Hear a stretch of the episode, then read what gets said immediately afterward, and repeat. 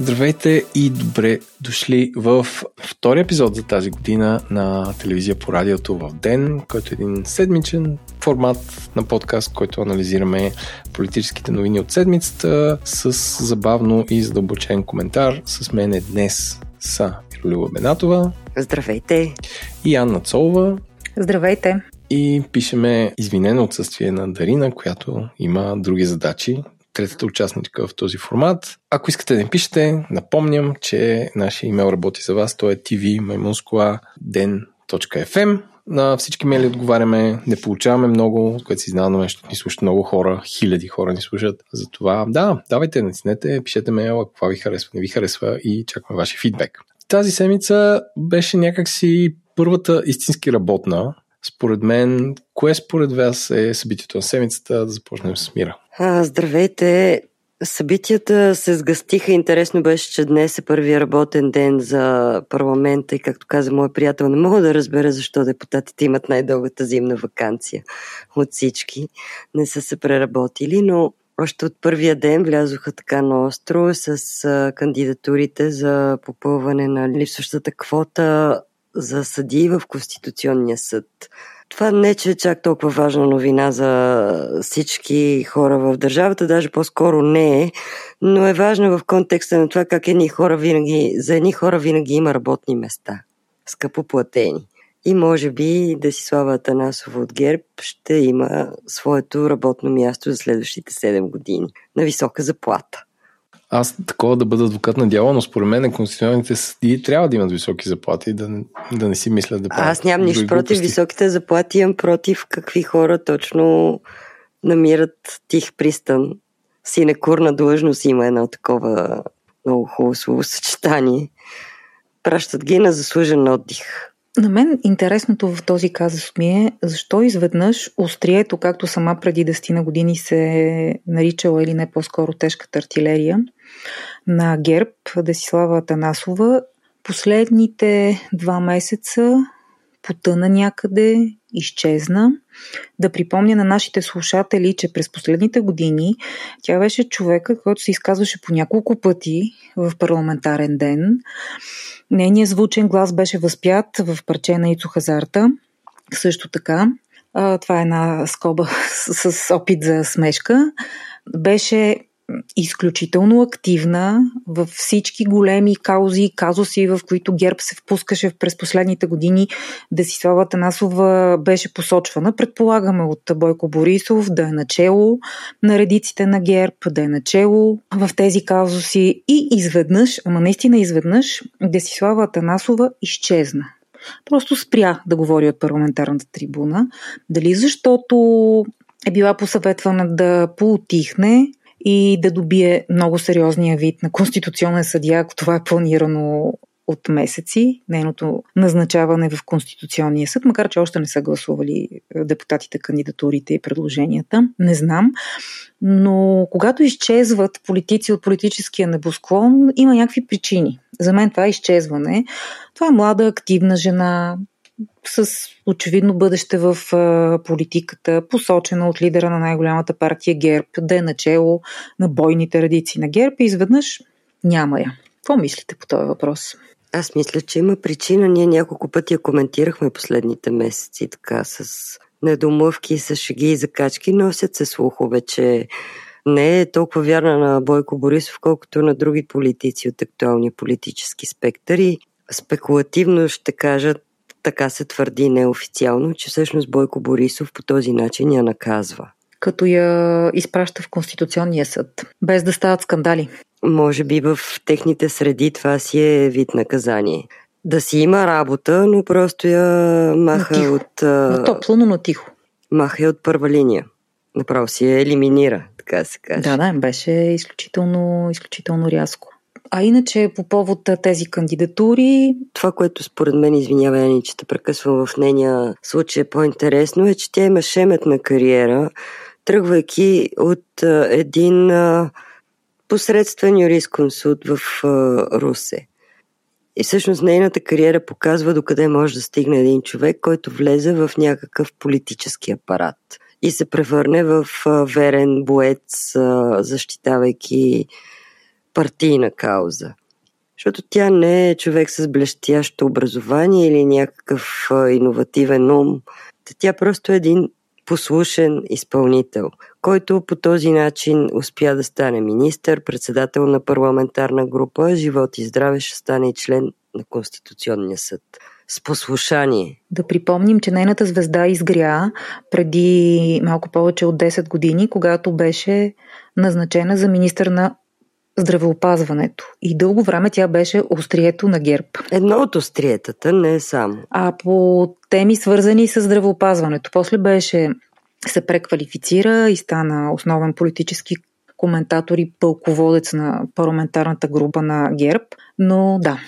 Е, тя се преквалифицира, когато изчезна Цветан Цветанов, когато нямаше кой да накаже и рязко той изчезна и тогава изгря нейната звезда. Понеже наскоро си говорихме за изчезването на политици от политическия небосклон без ясно обяснение Мустафа Карадайъ, реших да повдигна темата с изчезването от публичното пространство рязко на Десислава Атанасова. А иначе ще видим дали ще бъдат гласувани. Предполага се, че кандидата на Пе Пе Де Бе и кандидата на ГЕРБ в случая, доколкото разбирам, има мирно споразумение между двете формации по темата, ще бъдат гласувани от парламента и други политически сили ще издигнат свои кандидати, но най-вероятно това ще бъдат двамата нови конституционни съдии. Кой беше другия? Извинявай. Другият кандидат е от Пе Пе Де Бе.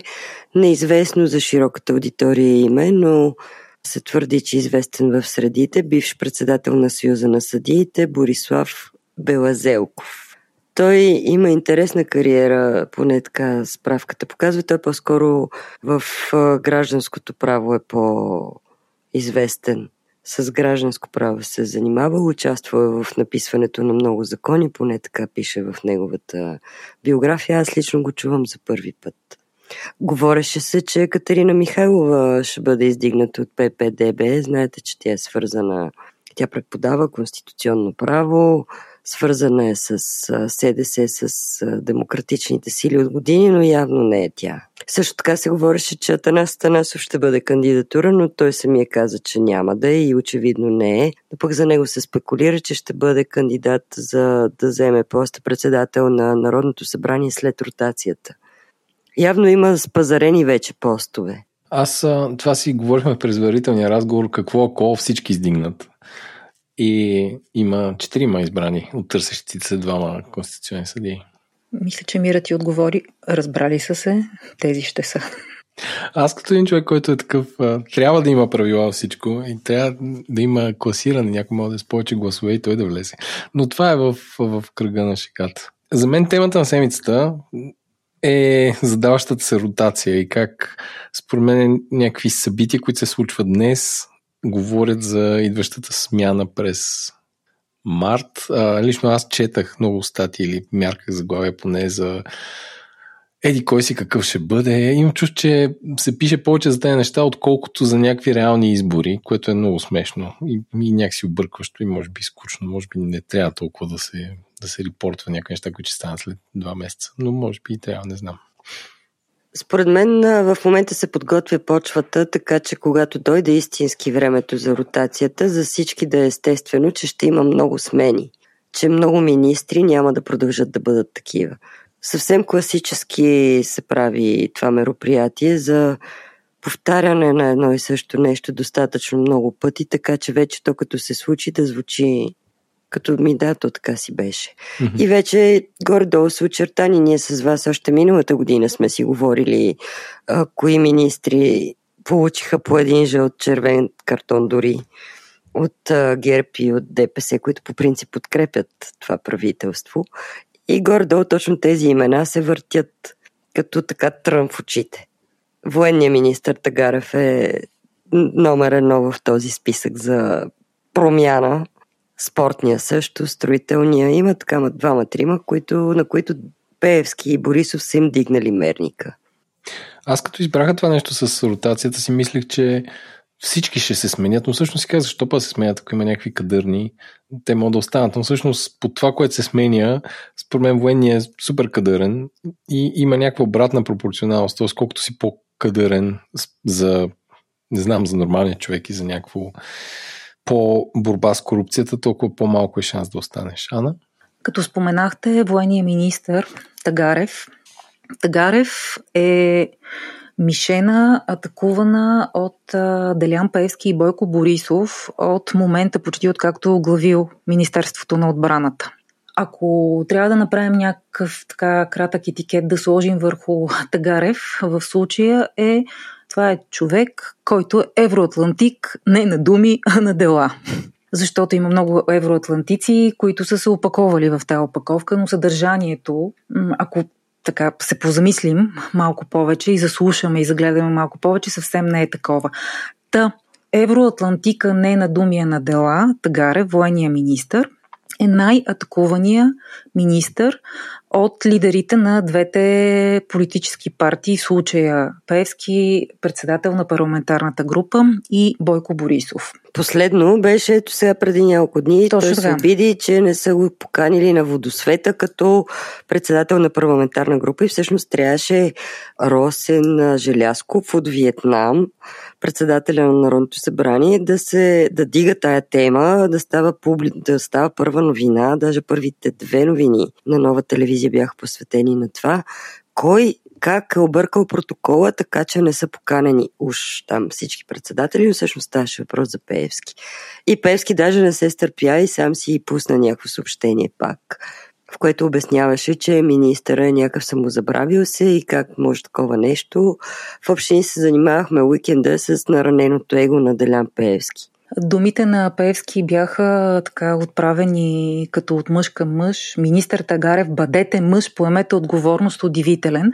Истината, че това не е първото нереципрочно изказване на фона на нещото, което се критикува. Така е, така, но просто това беше да. много ясен, последен, много такъв... Категоричен. А, то е такъв а, комичен пример, който ако не беше толкова тъжно, щеше да е много смешно. А тъжното идва от това, че нараненото его на господин Делян стана първа и втора новина и се занимаваха медиите с това, кой е пропуснал някакви имена за някакво тържество. Това не е сериозно. И всъщност това показва до какво дъно ние сме стигнали и копаем надолу, надолу, надолу, че такива абсурдни шаржови а, ситуации се превръщат а, да се отразят като истински. Съвсем бяха, сериозно. Бяха и вече на никого това не му прави впечатление, че това аз, са нелепици. Аз не бих казал, не бих казал като истински, а като много важни. Еми да, ами да, това ги прави истински. Когато ти такова нещо без грам шега, без грам закачка, защото има начин това нещо да го отразиш и да има намек, че не е сериозно това е, че сега в крайна сметка става въпрос за едно тържество, на което пък като толкова много държиш иди, никой няма те върне. Това е крещящ пример за его, за липса на, на връзка с реалността, която медиите подхранват с начина, по който отразяват този сюжет, което всъщност показва огромен страх. Коско Джамити ми, председател на Народното събрание, посещавайки Виетнам, коментира от Виетнам тази тема с загриженост. Той я вдигна, той не я коментира, да, той да. вдигна. И наистина... Аз не нова, мисля, би ти ви гледах въпросния ден, дали беше централна емисия или някаква друга емисия мисемерна. Имаше много дълъг пространен репортаж, пък после още един с а, реакциите, пък питани други а, представители на други парламентарни групи, ресурс телевизионен неизразходван да ходят да питат различни депутати, дали те са били поканени, как са били поканени, а, защо са били поканени, като какви са били поканени. А, факт е, че...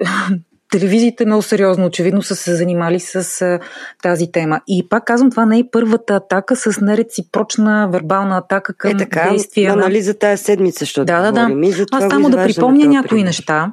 Още миналата година имаше даже едно изказване на Борисов срещу Тагарев, в което аз се опитах да разбера какво, за какво точно го критикува. Беше много и вербално, и невербално много ядосан на Тагарев. Не можах да разбера, проучих, четох, не можах да разбера, не беше питан или поне в репортажа, който гледах, въобще не стана ясно за какво е критиката. Просто така е казал Бойко Борисов и то се пуска. Тогава и Пеевски го атакува, защото той беше казал, че парламента трябва да приеме нещо си в някакъв срок и Пеевски тогава избухна и каза, няма той да ни нарежда.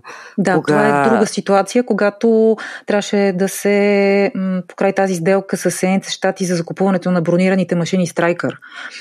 В началото на октомври или края на септември се развива действието. Също тогава в хор и Пеевски и Борисов атакуваха Тагарев. Между другото, много често се случва единия подхваща, другия поема топката или единия вдига топката, другия подхваща. Разбира се, това е обилно отразено в а, големите медии.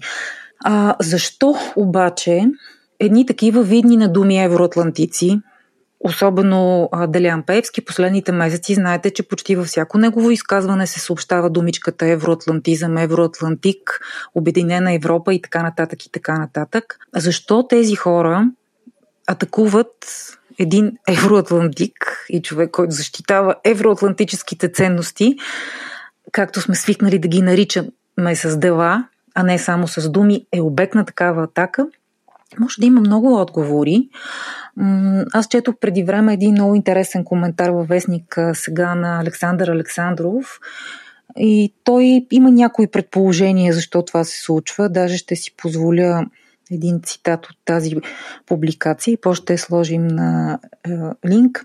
Те първо се разбира за истинските мотиви за всички тези атаки на Пеевски и Борисов. Дали искат да се подложат на САЩ, като монополизират разрешителния режим за оръжейни сделки и военно присъствие.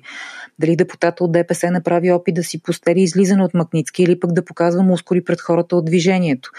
Дали предишната им русофилия не избива от време на време, дали имат свой човек за поста министър на отбраната, дали искат да имат силната дума при предстоящото разпределение на милиарди левове и долари за ракети, дронове, радари, те първа ще разберем. Нямаме отговор на този въпрос, но е нещо, което бие на очи, вижда се отдалече, с просто око.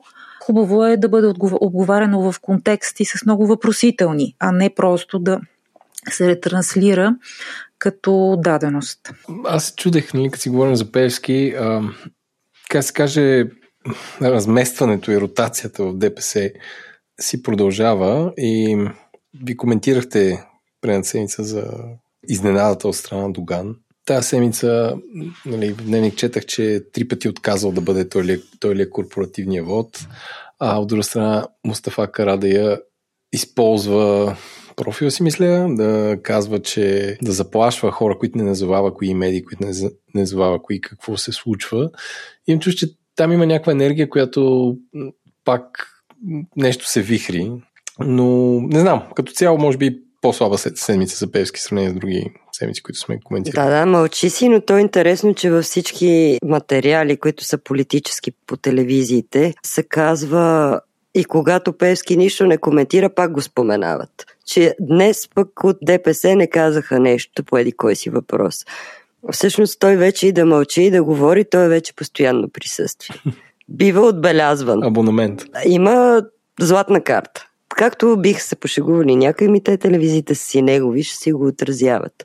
Въпреки че за едната още не е съвсем сигурно. Но това е, нали, в кръга на шегата и на спекулациите. Карадайъ, между другото, да, той разполага само със своя Фейсбук, както всички нас, да види лесно ли е това да ти е платформата. И а, той си мълчеше, мълчеше, но сега явно са го натиснали по някой бутон, защото коментира, че така избълва срещу журналисти и анализатори, които коментирали неговото материално състояние. Всъщност тези анализатори, някои от тях са Йохан Андай, който е много близък до Доган. Казвали сме го тук няколко пъти. Не е случайен анализатор. Като говори Йохан Андай, когато Йохан Андай каже, че вероятно Карадайъ е махнат, защото има някакви имоти в Турция, имотни злоупотреби, че е бъркал в касата на Д П С и че е залитнал към Анкара. Когато го чуеш това от устата на този анализатор, който е говори Доган или говори Пеевски по-скоро, тогава нещата стават сериозни, защото това не са случайно изпуснати реплики, това е съвсем целенасочено създаване на впечатление, на образ и рушене на имидж. И всъщност аз написах под този пост на Карадайъ един въпрос, на който той не ми е отговорил. Написах му кои точно журналисти има предвид и как а, коментира той това, че още в а, веднага след като изчезна от а, парламента, изчезна е думата, вестник Уикенд, който е приближен на Пеевски, първи публикува цяла страница с неговите имоти, с се снимка на имението, в което той живее и с абсолютно надълго и на широко подробности за неговото имотно състояние. И дали пък Пеевски не участва в този тип разпространение на контролирано разпространение на информация за различни хора, когато те трябва да бъдат ударени. Карадайъ не ми е отговорил. Чакам. Тагнала съм го. Подозирам, че няма да ти отговоря. Шегувам се. Няма да спи според мен. Шегувам се, но мисля, че не ми е изтрит коментара, така че... Очевидно му е важно или поне стига до там желанието му да разказва нещо, поне да стои такъв коментар на неговата страница. А по подобен начин а, си отиде, макар по съвсем различни причини, с геополитически оттенък и Лютви Местан, предишният председател на Д П С. Той пак беше хулен от медиите, близки до Движението за права и свободи. Пак изведнъж от герой на политическия живот се превърна във враг номер едно. Много бързо стават тези промени и тези прелитания от настроение в настроение и от теза в теза. Йохан Андай, който е журналист, да, който да не крие, че приближен до Движението за права и свободи и не крие и че контактува и с Ахмед Доган, е човек, който трябва да бъде слушан внимателно, когато искаме да знаем какво става под повърхността. Той даде едно интервю миналата неделя за Лора Крумова по Нова телевизия в неделя вечерта. Там спомена името на Мустафа Карадайъ в контекста на имотите и сложи до това име още едно име на друг виден депесар, както се казва. Това е Хасан Азиз, дългогодишният кмет на Кърджали, който, за когото се предполагаше, че защото не е номиниран за кмет, най-вероятно ще има някаква европейска политическа кариера или пък ще оглави Движението за права и свободи. Съвсем не. Хасан Азиз също е един от тези изчезналите, но може би изчезването му не е толкова зашеметяващо видимо, защото не е от а, звездите на Движението за права и свободи, които всеки ден се показват по а, телевизията и са известни на целокупната публика. Неговото име също беше сложено в списък с някакви имоти в контекста на злоупотреби. Аз между другото препоръчвам слушателите ни, ако искат да изгледат това интервю. Имаше интересни, интересни изводи могат да се направят. Горе-долу извода, включително и невербалния, който виждах, че Доган потушава някакви пожари. Еленко, малко като към това, което ти зададе като тон и зададе и въпрос. И очевидно нещо се случва там, а защо ние толкова коментираме Движението за права и свободи? Защото то не е просто важна част от политическия пейзаж в България, а защото е много често на кормилото. На руля, както се казва. Е, ние миналия път доста поговорихме за това, че има стремеж а, или поне да, това е целта, Д П С да стане втора политическа сила. Делян Пеевски сега има задача, която не можеше никой да изпълни до сега, да разшири електоралната подкрепа за Д П С доста извън ядрото. Ще видим дали ще успее, но по-интересното е, че Д П С най-вероятно ще участва във властта през регулаторите, за което също сме говорили, но тази тема покрай номинациите за конституционни съдии се повдигна отново и вече имаме ясното число, търсят се осемдесет души, които да заемат места по тези регулатори за следващите пет-седем години. И това е реалната власт, това са лостовете на властта, осемдесет души с безупречен морал. Това ми е много забавно. Аз предлагам да отидем в Норвегия и в Дания и там да ги намерим. Ще, ще е по-лесно. Виж, то е много интересно какво, какво разбира всеки един от нас под безупречен морал. Защото съм сигурна, че това, което аз си мисля и ти си мислиш, и Ани, няма да съвпадне съвсем с това, което очаква, примерно, Делян Пеевски от този Хикс човек. Безупречен, защото споменахме Десислава Атанасова, вероятно нейният безупречен профил се съдържа в нейното послушание. Така че ако се търсят осемдесет послушковци с а, умение добре да пишат и да оформят а, корпоративни политически желания и да обличат бухалката в памук, това е едно. Ако се търсят осемдесет души, които наистина да... поне от някъде да се опитат да вкарат някаква справедливост в обществените отношения. Това е друго. Но аз съмнявам. Май с това свършиха назначенията в тази седмица от към ротацията. Най-мрачната новина тази седмица, която всички сме забелязали и си пишем, е за в нашите бележки. Е за това убийство, което бе разкрито много бързо и съдържа такава брутална история, че, че си мисля, че американските сериали за Дамер и за други, които са правени по истински събития, ще... Не знам, оф, малко съм потиснат. Не знам, им, има да завиждат за такова нещо, където длъжник бива убит, измъчван и се подкупва частен крематориум, за да може той... То не се подкупва, той крематориум е собственост на, на единия съучастник. Окей, okay, се използва частен крематориум, за да може това нещо да изчезне. А, и цялото това нещо човек... е свързано с бизнес наследен от човек, от бивш министър, който на финансите. Доста, на финансите, доста, доста отдавна. И преподавател. Стоян Александров беше много сериозна фигура, не е просто... С, с много звучен и остър прякор. Стоян Александров, преподавателския му прякор, секирата. Мисля, че така го наричаха. Малката секира. Малката секира, да. Малката, малката секира. секира. Звучен, остър, пробляскващ.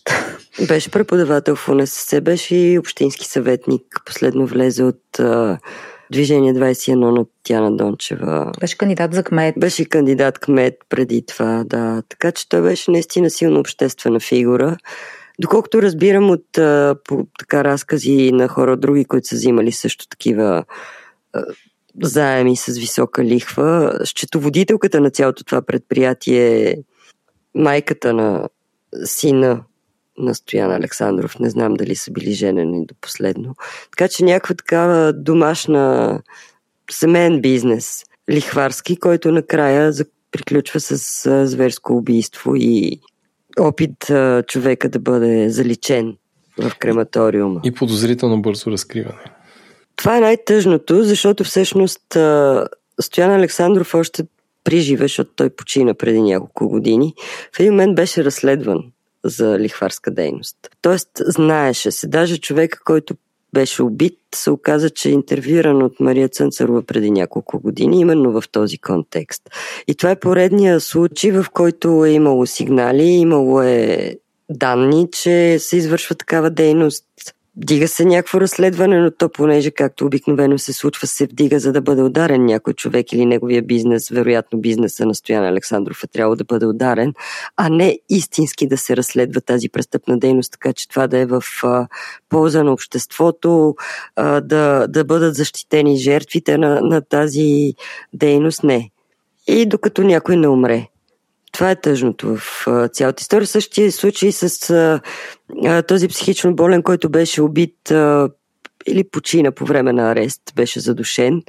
Пак се заговори за това да, дали са подготвени полицаите, доколко са подготвени и се оказа а, пак бившият вътрешен министър Венелин Вучков каза пак при Лора Крумова, че има наредба още от а, преди десет години, която задължава полицаите да носят включени камери по време на патрулна дейност и още охранителна полиция да, да имат на реверите си включени записващи устройства, както и в автомобилите, така и върху тях, които устройства да бъдат свързани с контролна зала и да бъде гледано през цялото време какво се случва. И се оказа обаче, че тази задължителна разпоредба, т.е. че има, има изисквания, има разпоредби, има наредби, всичко е разписано, но че има цели полицейски подразделения, които си правят оглушка и заобщо това не го спазват, изключват камерите, никой не ги санкционира, просто намерена е цаката и какво като има правила. А аз на Вучков му вярвам, той между другото е един доста грамотен и доста... По мое, по мое мнение беше свестен вътрешен министър, той затова и подаде оставка две хиляди и четиринадесета година и остана само преподавател. Вярвам му, като казва, че имаме много добра нормативна база. И много слаба подготовка, и много слабо изпълнение, и никакъв контрол.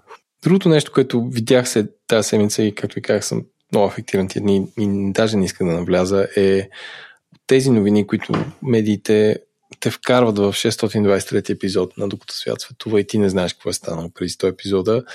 Пирогов направи изявление за майката на момичето, на загиналото момиче и нали, не четах, но Даная, а, което много се коментира. Важна ли е тази тема и може ли да обясните на слушателите какво се случва тук, защото наистина буквално нищо не знам. Изключително важна тема, защото тя е симптом, тя е диагноза, освен че предизвиква изключително много, много, много тъга в хората, които се докосват до нея. Дана е едно петнайсет годишно момиче, за чиято майка много хора във Фейсбук разбраха.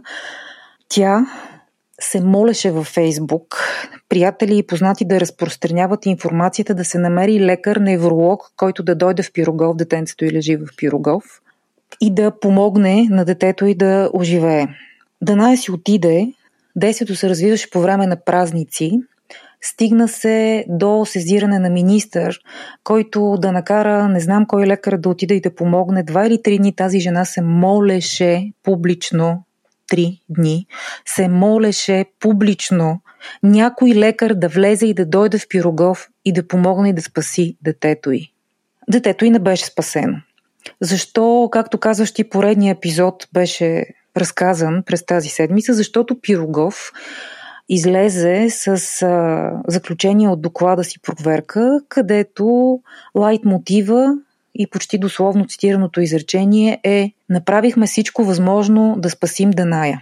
Аз само ще прочета едно изречение от, по едно изречение от две публикации във Фейсбук. Едната публикация е на майката на Даная, Ани, Ани Стоянова. Омерзително и болезнено е да чета за пореден път неверни твърдения и нелепи обяснения от лекари за смъртта на детето ми. Ако искате, намерете го, прочетете го.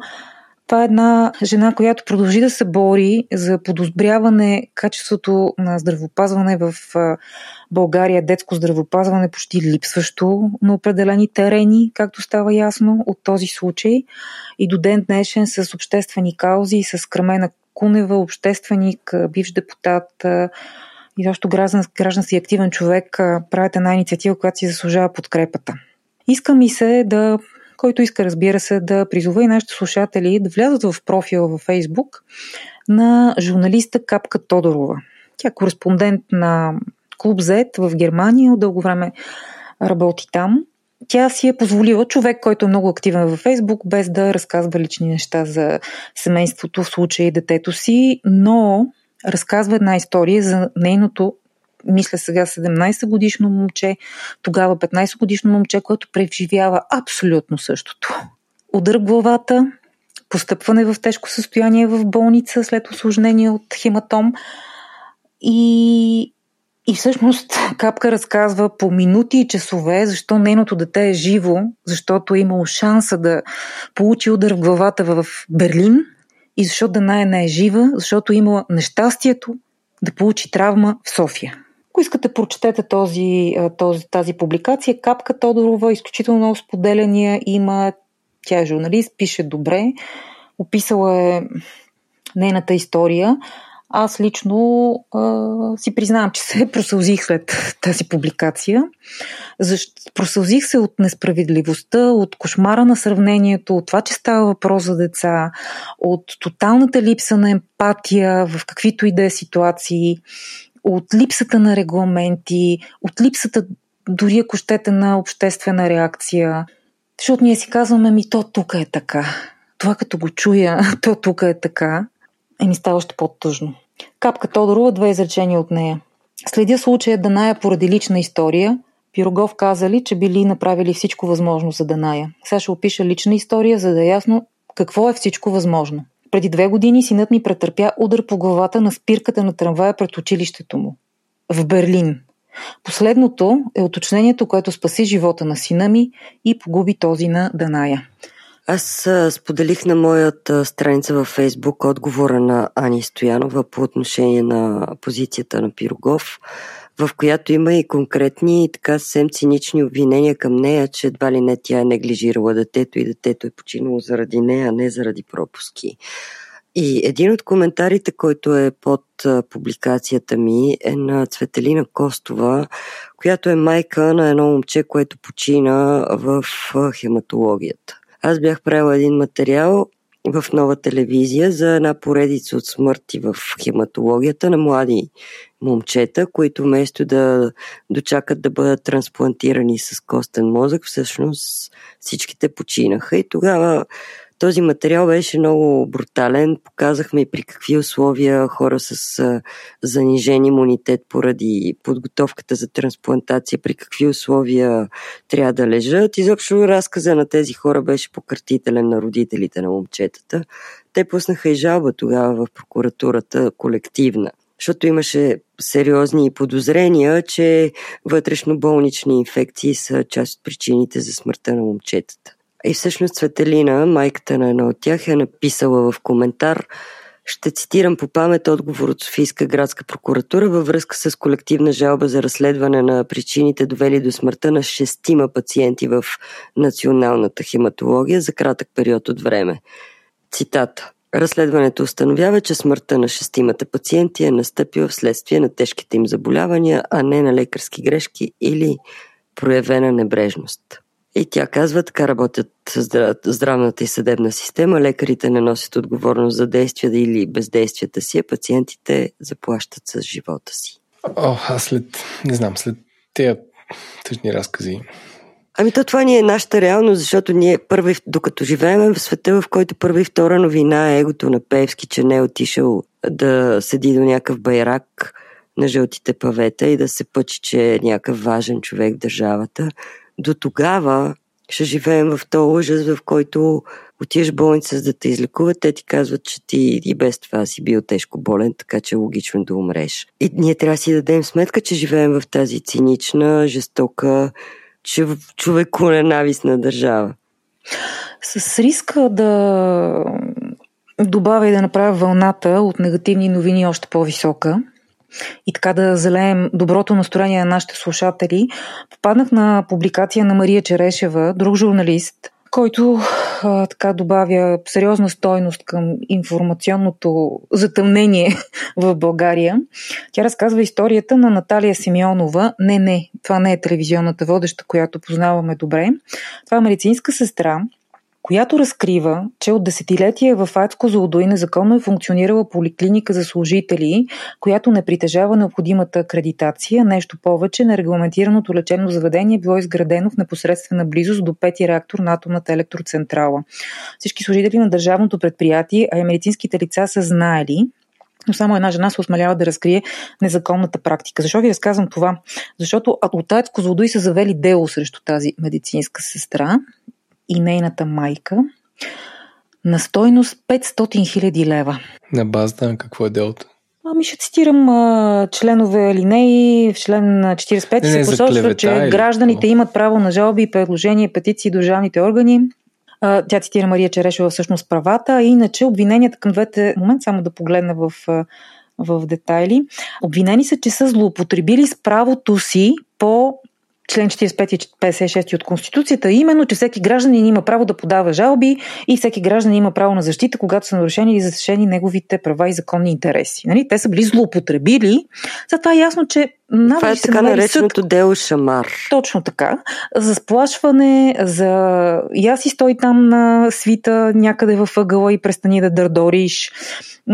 Това е дело за заплаха и за психологически натиск. Ясно е, че и без да съм юрист, като прочетох по кои точно точки а, е заведено делото, че дали ще се намери съдебен състав, състав който да осъди тази жена а, на стойност петстотин хиляди лева. Очевидно сума, която е абсурдно да може да си позволи да изплати, защото но може нещо да и се запорират сметки, може много неща да се случат по време на това и то това е целта. Но интересното за тази жена е, че тя беше наградена да. а, с златен ключ а, за, по програма Достъп до обществена информация за приноса си с а, изнасянето на тази информация. Всъщност този сюжет, той вече е известен и беше доказано, че е в обществен интерес. И само преди няколко месеца тази жена получи наградата си на церемония, на която присъстваше заместник министър на правосъдието, действащ бивш министър на правосъдието, въобще така беше поздравена за своята гражданска позиция, за това, че изнася тази информация. Но тези неща в България се наказват. Да, това беше важен нюанс, който добави Мира. Тя изпращала десетки а, заявление по Закона за достъп до информация, за да получи, да удостовери и докаже незаконната медицинска практика на територията на АЕЦ Козлодуй, да се аргументира защо тази незаконна дейност може да нанесе и какви вреди. Дигнахме ли много високо вълната? Аз почнах ниско и няма как да... Все по-съм засипан. Дали не е време за позитивната новина? Която е София, европейска столица на самотата. Това нещо, нещо аз, аз ще го извъртя, ще го витмира. Това нещо е така. Защото има трийсет процента празни апартаменти. А, е, да, ги се, е. да ги това секвестираме е. веднага. Не, и затова, защото всеки си купи един апартамент, защото цената ще му се удвои за една година. Да. И затова е столица на самотата. Като ходя, буквално ми се наложи да ходя пеша от а, зоологическата градина до Парадайс по новия булевард, който ще е нов още двайсет да. години. И си ходя, освен че с проблем с слоновете скоро ще умрат от шум, защото буквално клетката им е до този нов булевард, където всички си набримчват колите, които не всички са електрически и са доста шумни. И там е абсолютен призрачен град на нови, но изглеждащи вече стари сгради. А, така че това е моя спин на твоята новина от изследване, което може би трябва да разкажем, защото иначе става безсмислено, да.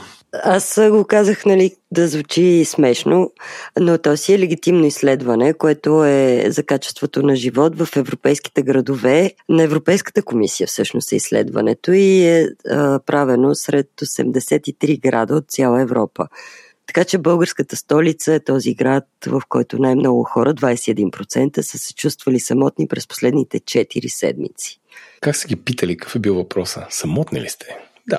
Еми, само черногорския град Подгорица е града, в който още повече се чувстват самотни, и Диарбекир. София, мой малък Диарбекир. Или Диарбекир, моя малка София. Ходил съм в Подгорица и съм съгласен, там е доста прилича на, не знам, като някакъв пазарчик от Алиекспрес, много странен град, но да. Обаче интересно, че хората от София и от Бургас пък са много доволни от качеството си на живот, повече отколкото в други градове в Европа. Хем самотни, ама доволни. Това не е задължително лошо, аз да кажа. Аз не казвам, че е лошо, казвам го като друг штрих от това изследване. Има много данни, може да качиме линк. Аз чета това, което са извадили от Капитал.